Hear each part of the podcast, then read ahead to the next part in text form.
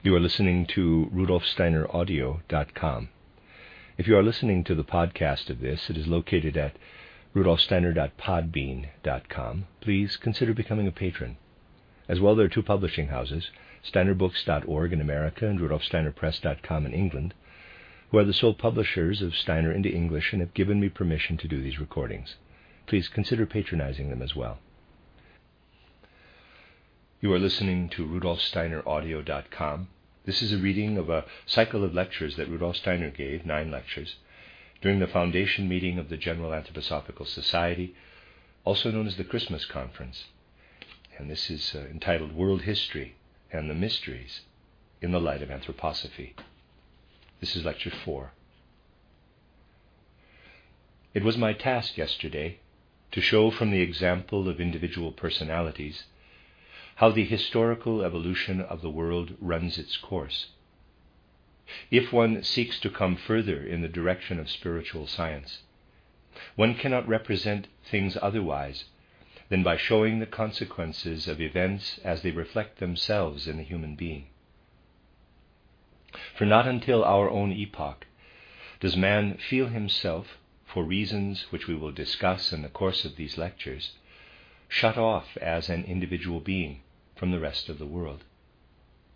In all previous epochs, man felt, and be it noted, in all subsequent epochs, man will again feel himself as member of the whole cosmos, as belonging to the entire world. Even as a finger, as I have often expressed it, can have no independent existence for itself, but can only exist on a human being. For the moment a finger is separated from the human being, it is no longer a finger. It begins to decay. It is something quite different, subject to quite other laws than when attached to the human organism. And as a finger is only a finger in unison with the organism, so in the same way is man only a being having some form or other, whether in earth life or in the life between death and a new birth, in connection with the entire cosmos. The consciousness of this was present in earlier epochs and will again be present in a later time. It is only darkened today because, as we shall hear, it was necessary for man that it should be darkened and clouded in order that he might develop to the full the experience of freedom. The farther we go back, however, into ancient times, the more do we find man possessing this consciousness of belonging to the whole cosmos. I have given you a picture of two personalities, the one called Gilgamesh in the famous epic, and the other Ea Bani. I have shown you how these personalities lived in the ancient Egypto Chaldean epoch in accordance with what was possible to men of that time and how they afterward experienced a deepening through the mysteries of Ephesus. And I told you at the end of my lecture yesterday that these same human beings had their part later in the historical evolution of the world as Aristotle and Alexander. In order now fully to understand the course of Earth evolution in the times when all these things were taking place, we must look more closely into what such souls were able to receive into themselves in these three successive periods. I have told you how the personality who is concealed behind the name of Gilgamesh undertook a journey to the west and went through a kind of Western post Atlantean initiation. Let us first form an idea of the nature of such an initiation, that we may the better understand what came later. We shall, naturally, turn to a place where echoes of the old Atlantean initiation remained on for a long time. This was the case with the Hibernian mysteries, of which I have recently spoken to the friends who are here in Dornach. I must now repeat some of what I then said before we can come to a clear and full understanding of the subject we are treating. The mysteries of Hibernia, the Irish mysteries, were in existence for a long time. They were still there at the time of the foundation of Christianity. and they are the mysteries that, in some respects, preserved most faithfully the ancient wisdom teaching of the Atlantean peoples. Let me give you a picture of the experiences of a person who was initiated into the Irish mysteries in the post Atlantean epoch. Before he was able to receive the initiation, he had to be strictly prepared. The preparation that had to be undergone before entering the mysteries was always in those times of extraordinary strictness and rigor. The important thing in the Hibernian mysteries was that the pupil should learn to become aware, in powerful inward experience, of that which is illusory in his environment.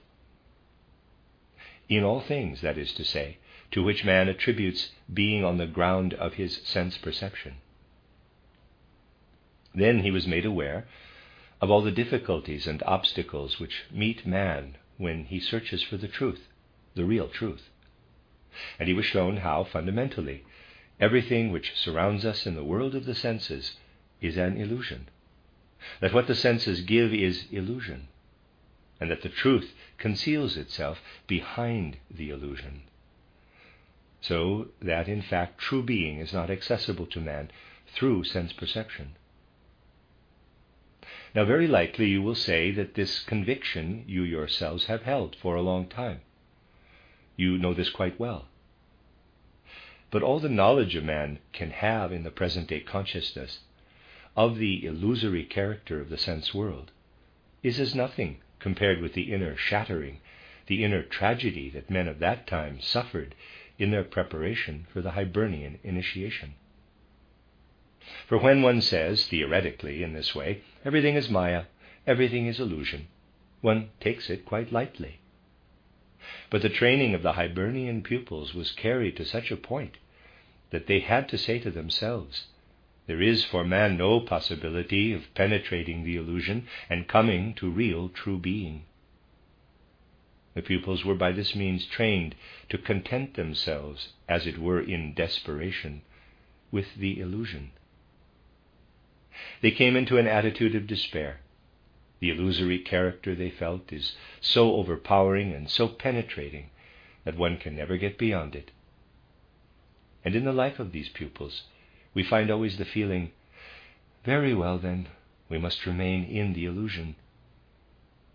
That means, however, we must lose the very ground from under our feet, for there is no standing firm on illusion.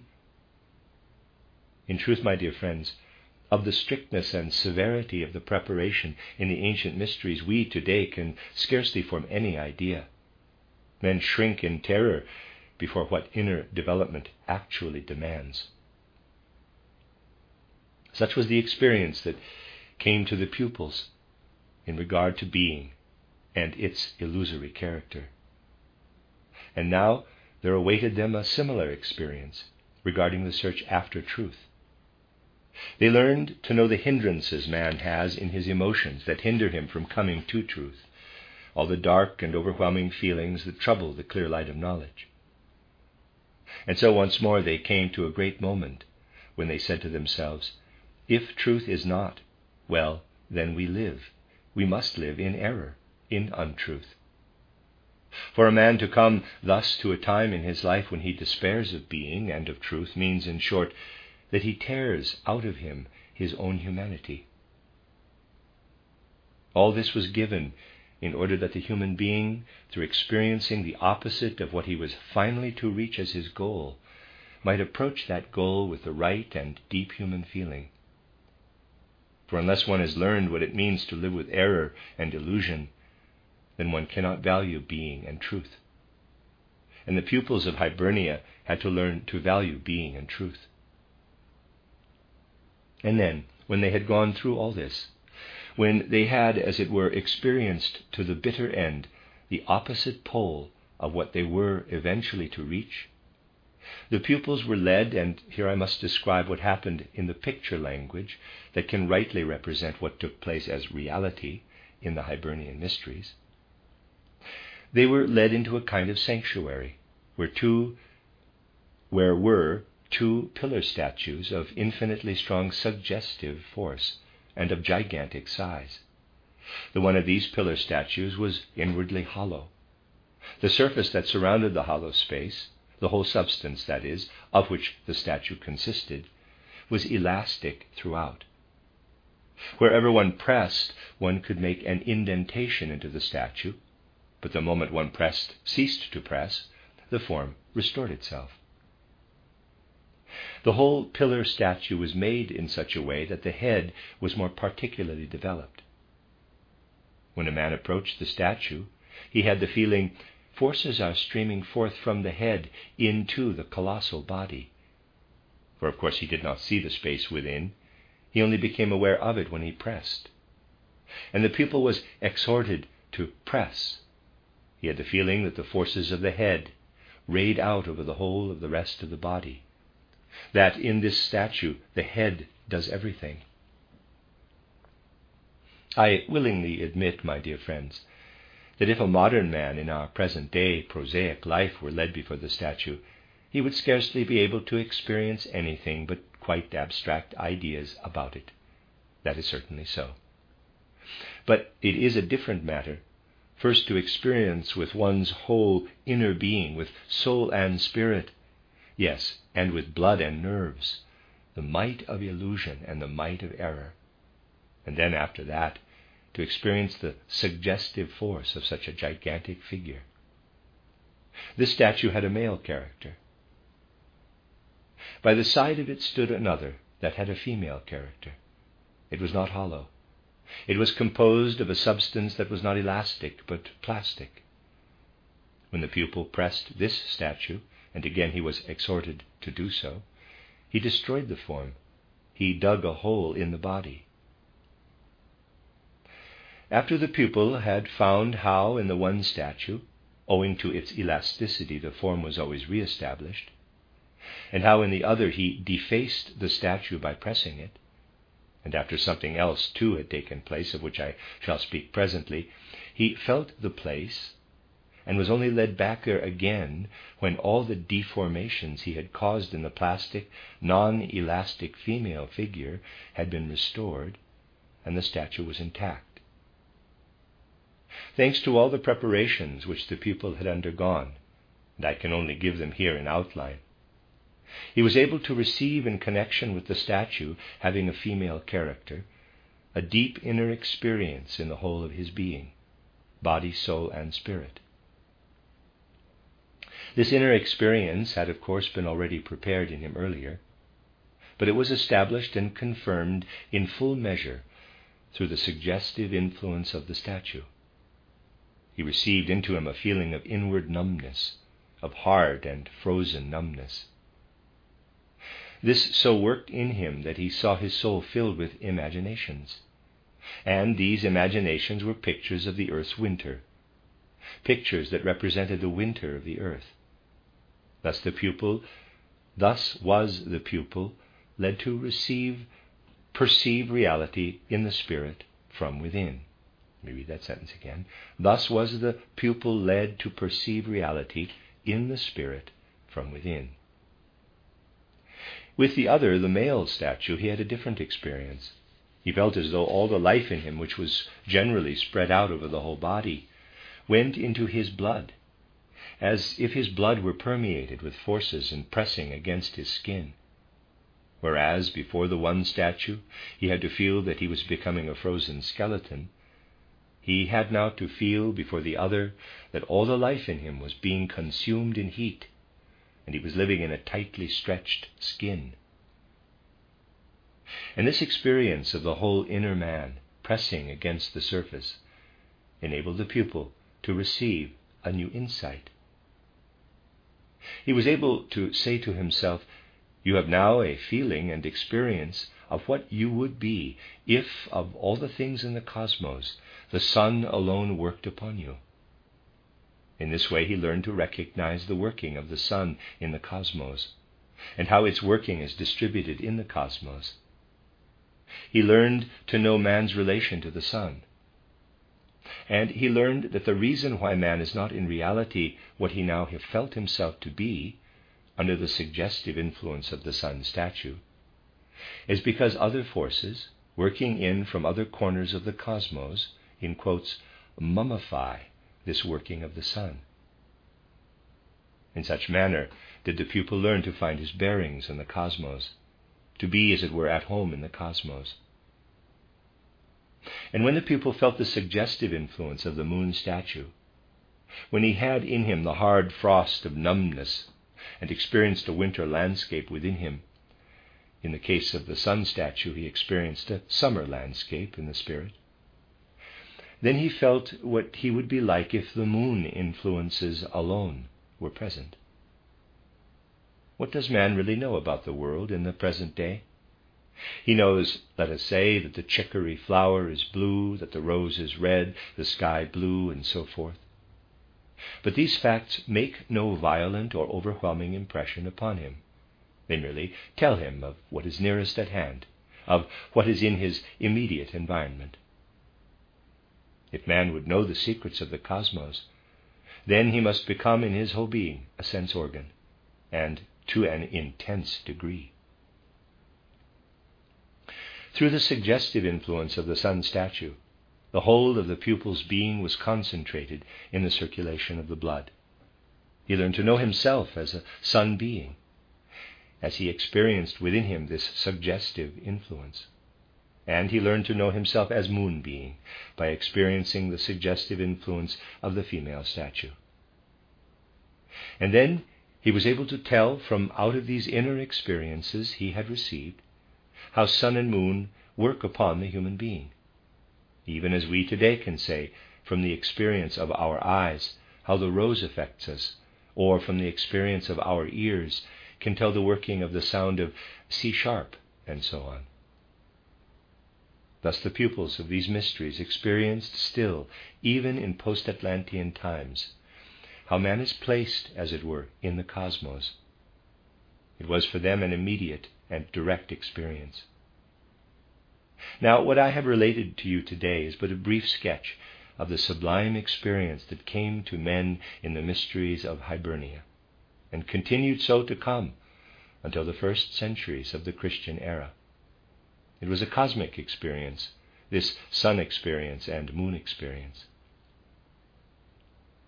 In the mysteries of Ephesus in Asia Minor, the pupil had to undergo experiences of quite a different character. Here he experienced in a particularly intense manner, with the whole of his being, that which later found such perfect expression in the opening words of the John Gospel. Quote, in the beginning was the Word, and the Word was with God, and a God was the Word. In Ephesus, the pupil was led not before two statues, but before one the statue that is known as the Artemis Diana of Ephesus. Identifying himself, as I said yesterday, with this statue which was fullness of life, which abounded everywhere in life, the pupil lived his way into the cosmic ether. With the whole of his inner feeling and experience, he raised himself out of mere earthly life, raised himself up into the experience of the cosmic ether and now he was guided to a new knowledge. First of all, the real nature of human speech was communicated to him, and then from human speech, from the human image, that is, of the cosmic logos, from the humanly imaged logos, it was shown to the pupil how the cosmic word works and weaves creatively throughout the universe. Once more, I can only describe these things in bare outline. The process was such that the attention of the pupil was especially drawn to what happens when the human being speaks, when he impresses the mark of his word on the outgoing breath. He was led to experience what happens with that which, through his own inner deed, man leads over into life to feel how his, in quotes, word looks in the element of air. And moreover, how two further processes are united with what takes place in the element of air. Imagine that we have here the expired air, on which are impressed certain words that the human being speaks. Whilst this breath, formed into words, streams outward from the breast, the rhythmic vibration goes downward and passes over into the whole watery element that permeates the human organism. Thus, at the level of his throat, his speech organs, man has the air rhythms when he speaks. But along with his speaking goes a wave like surging and seething of the whole fluid body in the human being. The fluid in man, that is below the region of speech, comes into vibration and vibrates in harmony. This is what it really means when we say that our speech is accompanied by feelings. If the watery element in the human being did not vibrate in harmony in this way, man's speech would go forth from him neutrally, indifferently. He would not be able to permeate what he says with feeling. And upward in the direction of the head goes the element of warmth. And accompanying the words we impress upon the air are upward streaming waves of warmth, which permeate the head, and there make it possible for our words to be accompanied by thought. Thus, when we speak, we have to do with three things air, warmth, and water. This process, which alone presents a complete picture of what lives and weaves in human speech, was taken as the starting point for the pupil of Ephesus. It was then made clear to him that that which thus takes place in the human being is a cosmic process made human and that in a certain far off time the earth itself worked in that way. Only it was not then the air element, but the watery element, the fluid element, which I described yesterday as a volatile, fluid albumen, that had this wave like moving and surging. Like the air in man, in the microcosm, when he speaks on the outgoing breath, so was once the volatile fluid element, the albumen which surrounded the earth like an atmosphere.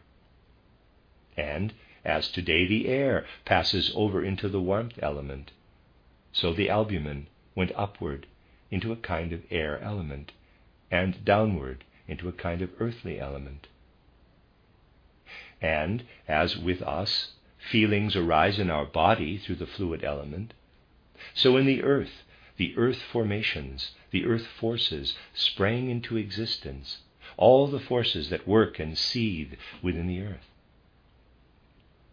And above in the airy element, the cosmic thoughts were born, the soaring cosmic thoughts that work creatively in the earthly substance. Majestic and powerful was the impression that the human being received at Ephesus when he was shown how, in his own speech, lived the microcosmic echo of what had once been macrocosmic. And the pupil of Ephesus, when he spoke, felt an insight come to him through the experience of speech into the working of the cosmic word. He could perceive how the cosmic word set in motion the volatile fluid element, giving it movement full of meaning and import. He saw, too, how it went upward to the creative cosmic thought, and downward to the earth forces coming into being. Thus did the pupil live his way into the cosmos, by learning to understand aright what was in his own being. Quote, Within thee is the human logos. The human logos works from out of thee during thy time on earth. Thou, as man, art the human logos. Quote. For in very deed through that which streams downward in the fluid element, we are ourselves formed and molded out of speech. Whilst through that which streams upward, we have our human thoughts during our time on earth. Close parenthesis. Quote, and even as in thee the essence of humanity is the microcosmic logos, so once in the far off beginning of things was the logos, and it was with God, and itself was a God. In Ephesus, men had a profound understanding of this, for they understood it in and through the human being. In considering such a personality as is concealed behind the name of Gilgamesh, You must remember how he led his life in the whole milieu and environment that radiated out from the mysteries. For all culture, all civilization was in earlier times a radiation from the mysteries. So that when I name Gilgamesh to you, you must think of him, as long as he was living in Erech, not indeed as himself initiated into the mysteries of Erech, but as living in a civilization that was permeated with the feeling and experience man could have from his relation to the cosmos. An experience then came to this personality during his journey to the West, which made him deep, directly acquainted not with the Hibernian mysteries themselves, he did not travel so far afield, but with what was cultivated in a colony of the Hibernian mysteries, situated, as I told you, where the Burgenland now is. What he experienced there lived in his soul and then developed further in the life between death and a new birth. And in the next earthly life, he underwent at Ephesus a deepening of the soul in connection with this same experience. The deepening of the soul took place for both the individuals of whom we have been speaking. Verily, it was as though a torrent surged up from the depth of the civilization of that time and broke like a great wave on the souls of these two. They experienced in vivid and intense reality what survived in Greece after the Homeric period, only as a beautiful semblance as the glory of something that is gone. In Ephesus, one could still have a feeling of the whole reality in which man had once upon a time been living, in the days when he still had an immediate relation to the divine spiritual, when Asia was for him only the lowest of the heavens, when he still had connection with the higher heavens bordering upon it. In those far off times, man had experienced in, in quotes, Asia, the presence of the nature spirits, and above the presence of the angels, archangels, etc., and above them again the exousiae and the rest of the hierarchies. Of all this, one could still have, as it were, an after feeling in Ephesus, in the place, that is, where Heraclitus also lived, and where so much of the old reality was still experienced, even in later Grecian times, down to the 6th and 5th centuries BC. It was indeed characteristic of the Greek that he took what had once been experienced by man in connection with the cosmos and steeped it in the myth, in beauty, in the element of art, turning it into images that man felt more human and more near to him. Now, we must turn our thoughts to a time when, on the one hand, the Greek civilization had reached its zenith, when it had proudly pushed back in the Persian Wars the last thrust, as it were, of the old Asiatic reality. A time when, however, on the other hand, Greece itself was already beginning to decline. And we must picture to ourselves what a man of such a time would experience if he still bore in his soul the unmistakable echoes of what had once been the divine, spiritual, earthly reality in body, soul, and spirit of mankind. We shall have to see how Alexander the Great and Aristotle lived in a world that was not altogether adapted to them, in a world indeed that held great tragedy for them. The fact is, Alexander and Aristotle stood in an altogether different relation to the spiritual from the men around them. For although they cannot be said to have concerned themselves very much with the Samothracian mysteries, they had nevertheless a strong affinity in their souls to what went on with the Kabiri in those mysteries. Readers aside, Kabiri is spelled K A B I R I, and the reader's aside. And right on into the Middle Ages, there were those who understood what this meant men of the present day build up altogether false ideas of the Middle Ages. They do not realize that there were individuals of all classes in life, on into the 13th and 14th centuries, who possessed a clear spiritual vision, at any rate in that realm which in the ancient East was designated as Asia. The song of Alexander, that was composed by a certain priest in the early Middle Ages, is a very significant document. In comparison with the, the account history gives today of the doings of Alexander and Aristotle, the poem of the priest Lamprecht is a sublime and grand conception, still akin to the old understanding of all that had come to pass through Alexander the Great. Take, for instance, a passage in the poem where a wonderful description is given after the following style.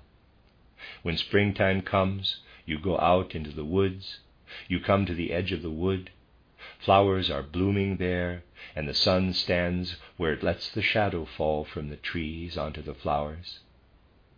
And there you may see how, in the shadow of the trees in spring, spiritual flower children come forth from the calyces of the flowers and dance in chorus at the edge of the wood. In this description of Lamprecht, the priest, we can perceive distinctly shining through an old and real experience which was still accessible to men of that time. They did not go out into the woods saying prosaically, here is grass, and here are flowers, and here the trees begin. But when they approached the wood, while the st- sun stood behind it, and the shadow fell across the flowers, then in the shadow of the trees there came toward them from the flowers a whole world of flower beings, beings that were actually present to them before they entered into the wood. For when they came in the wood itself, they perceived quite other elemental spirits this dance of the flower spirits appeared to Lamprecht, the priest, and he delighted especially in picturing it. It is indeed significant, my dear friends. Lamprecht, even as late as the 12th or beginning of the 13th century, wishing to describe the campaigns of Alexander, permeates them everywhere with descriptions of nature that still contain the manifestations of the elemental kingdoms. Underlying his song of Alexander, there was this consciousness, quote, to describe what took place once upon a time in Macedonia, when Alexander began his journeys into Asia, when Alexander was taught by Aristotle. We cannot merely describe the prosaic earth as the environment of these events. No. To describe them worthily, we must include with the prosaic earth the kingdoms of the elemental beings. How different from a modern book of history, which is, of course, quite justified for present times. There you will read how Alexander, against the counsel of his teacher Aristotle, whom he disobeyed, conveyed, conceived himself to have the mission to reconcile the barbarians with civilized mankind, creating, so to speak, an average of culture. The civilized Greeks the Hellenes, the Macedonians, and the barbarians. That, no doubt, is right enough for modern time, and yet how puerile compared to the real truth. On the other hand, we have a wonderful expression when we look at the picture Lamprecht gives us of the campaigns of Alexander, attributing to them quite a different goal. We feel as though what I have just described the entry of the nature elemental kingdoms of the spiritual into the physical in nature, were intended merely as an introduction. For what is the aim of Alexander's campaigns in the Alexanderlied of Lamprecht? Alexander comes to the very gates of paradise. Translated as it is into the Christian language of his time, this corresponds in a high degree, as I shall presently explain, to the real truth. For the campaigns of Alexander were not undertaken for the mere sake of conquest, still less against the advice of Aristotle to reconcile the barbarians with the Greeks. No, they were permeated by a real and lofty spiritual aim. Their impulse came out of the Spirit. Let us read of it in Lamprecht's poem, who, in his own way, with great devotion, albeit fifteen centuries after the life of Alexander, tells the heroic story. He tells us how Alexander came up to the gates of paradise, but could not enter in. For, as Lamprecht says, he alone can enter paradise who has the true humility.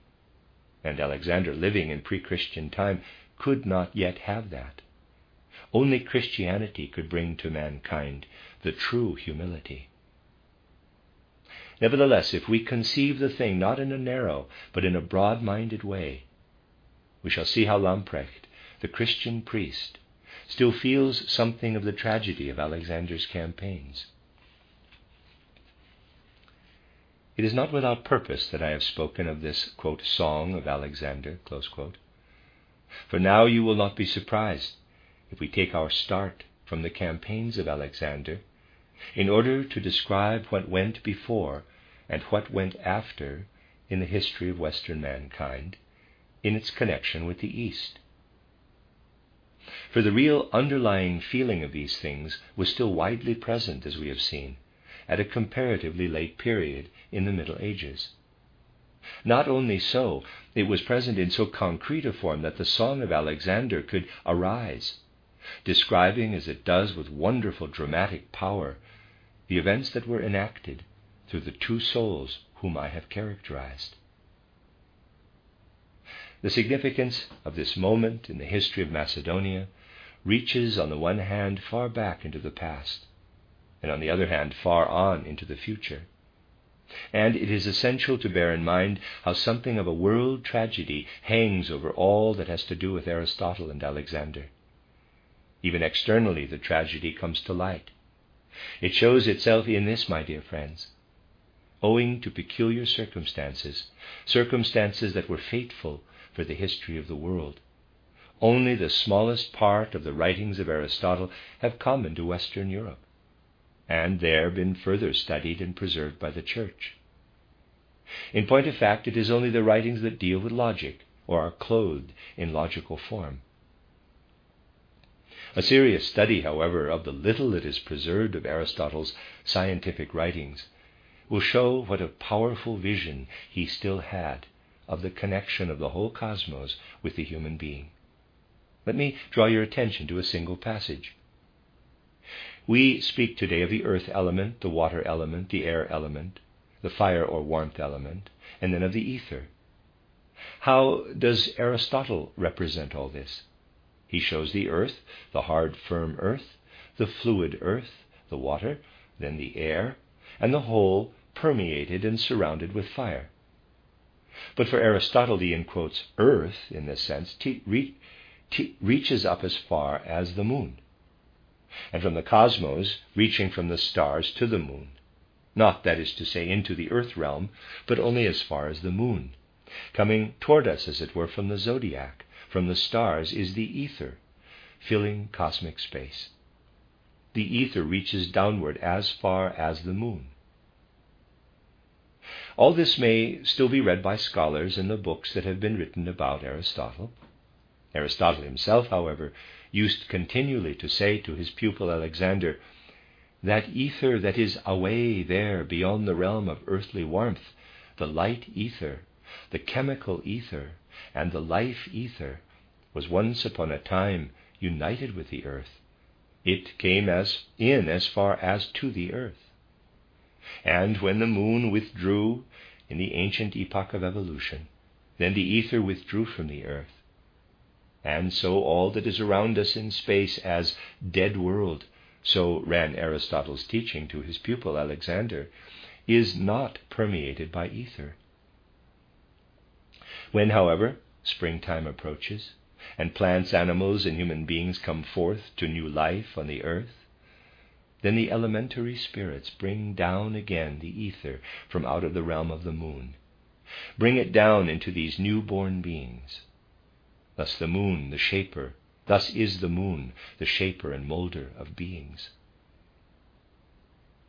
Standing before that great female figure in the Hibernian mysteries, the pupil of the mysteries had a most vivid experience of how the ether does not really belong to the earth, but is brought down thither by the elementary spirits every year, in so far as it is needed for the upspringing into life. And this was so for Aristotle. He too had a deep insight into the connection of the human being with the cosmos. His pupil Theophrastus did not let the writings come westward that treat of these things. Some of them, however, went to the east, where there was still an understanding for such truths. Thence they were brought by Jews and Arabs through North Africa and Spain to the west of Europe, and there met in a manner that I shall have yet to describe with the radiation of the Hibernian mysteries, as these expressed themselves in the civilization and culture of the people. But now all that I have been describing to you was no more than the starting point for the teaching that Aristotle gave to Alexander. It was a teaching that belonged entirely to inner experience.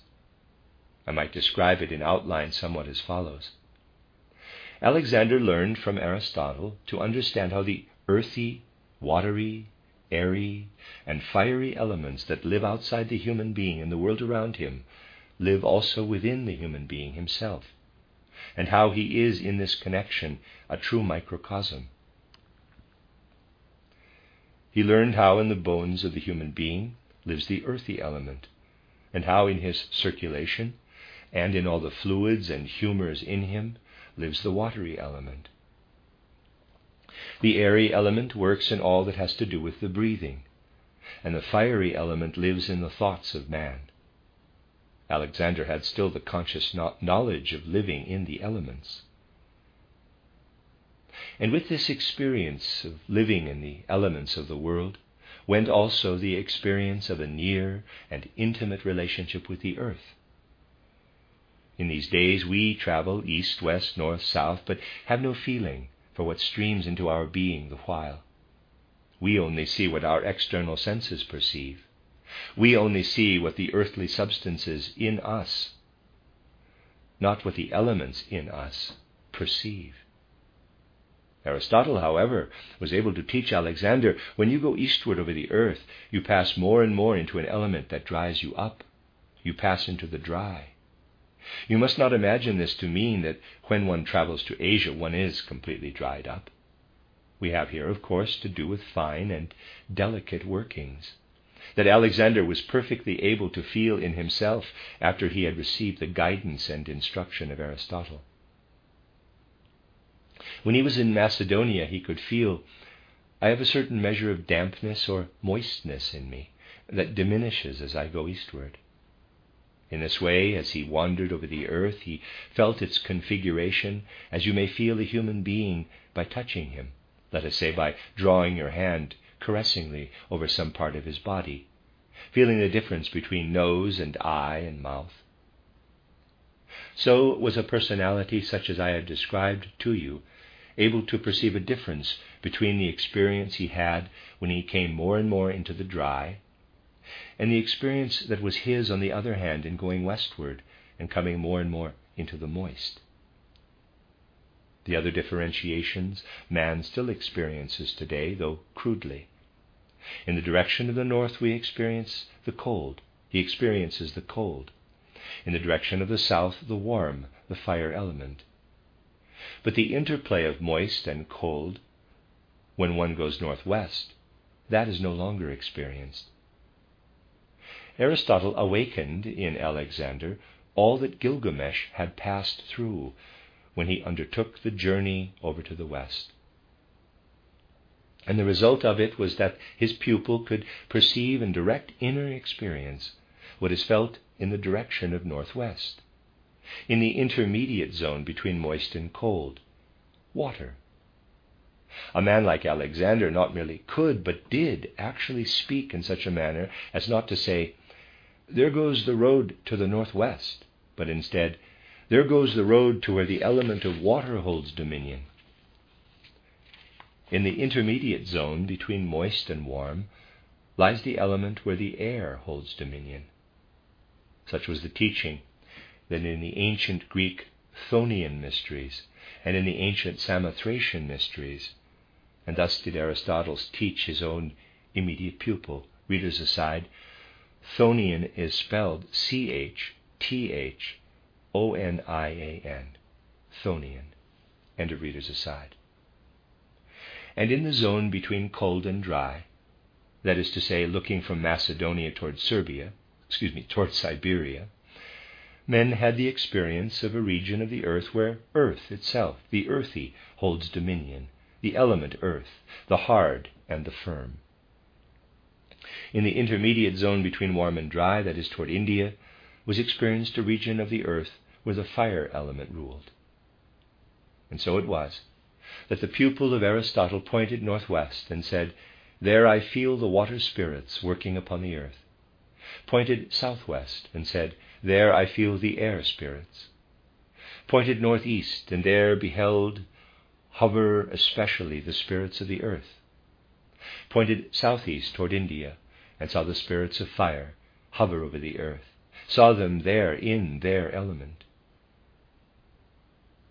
And in conclusion, my dear friends, you will be able to feel the deep and close relation both to the natural and to the moral when I tell you how Alexander began to speak in this way.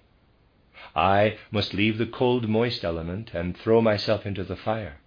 I must undertake a journey to India. That was a manner of speaking that was as closely bound up with the natural as it was with the moral. I shall have more to say about this tomorrow. I wanted today to give you a picture of what was living in those times. For in all that took place between Alexander and Aristotle, we may see at the same time a reflection of the great and mighty change that was taking place in the world's history. In those days, it was still possible to speak in an intimate way to pupils of the great mysteries of the past. But then mankind began to receive in increasing measure logic abstract knowledge, categories, and to push back the other. We have therefore to see in these events the working of a tremendous and deep change in the historical evolution of mankind, and at the same time an all important moment in the whole progress of European civilization in its connection with the East. The end of Lecture 4.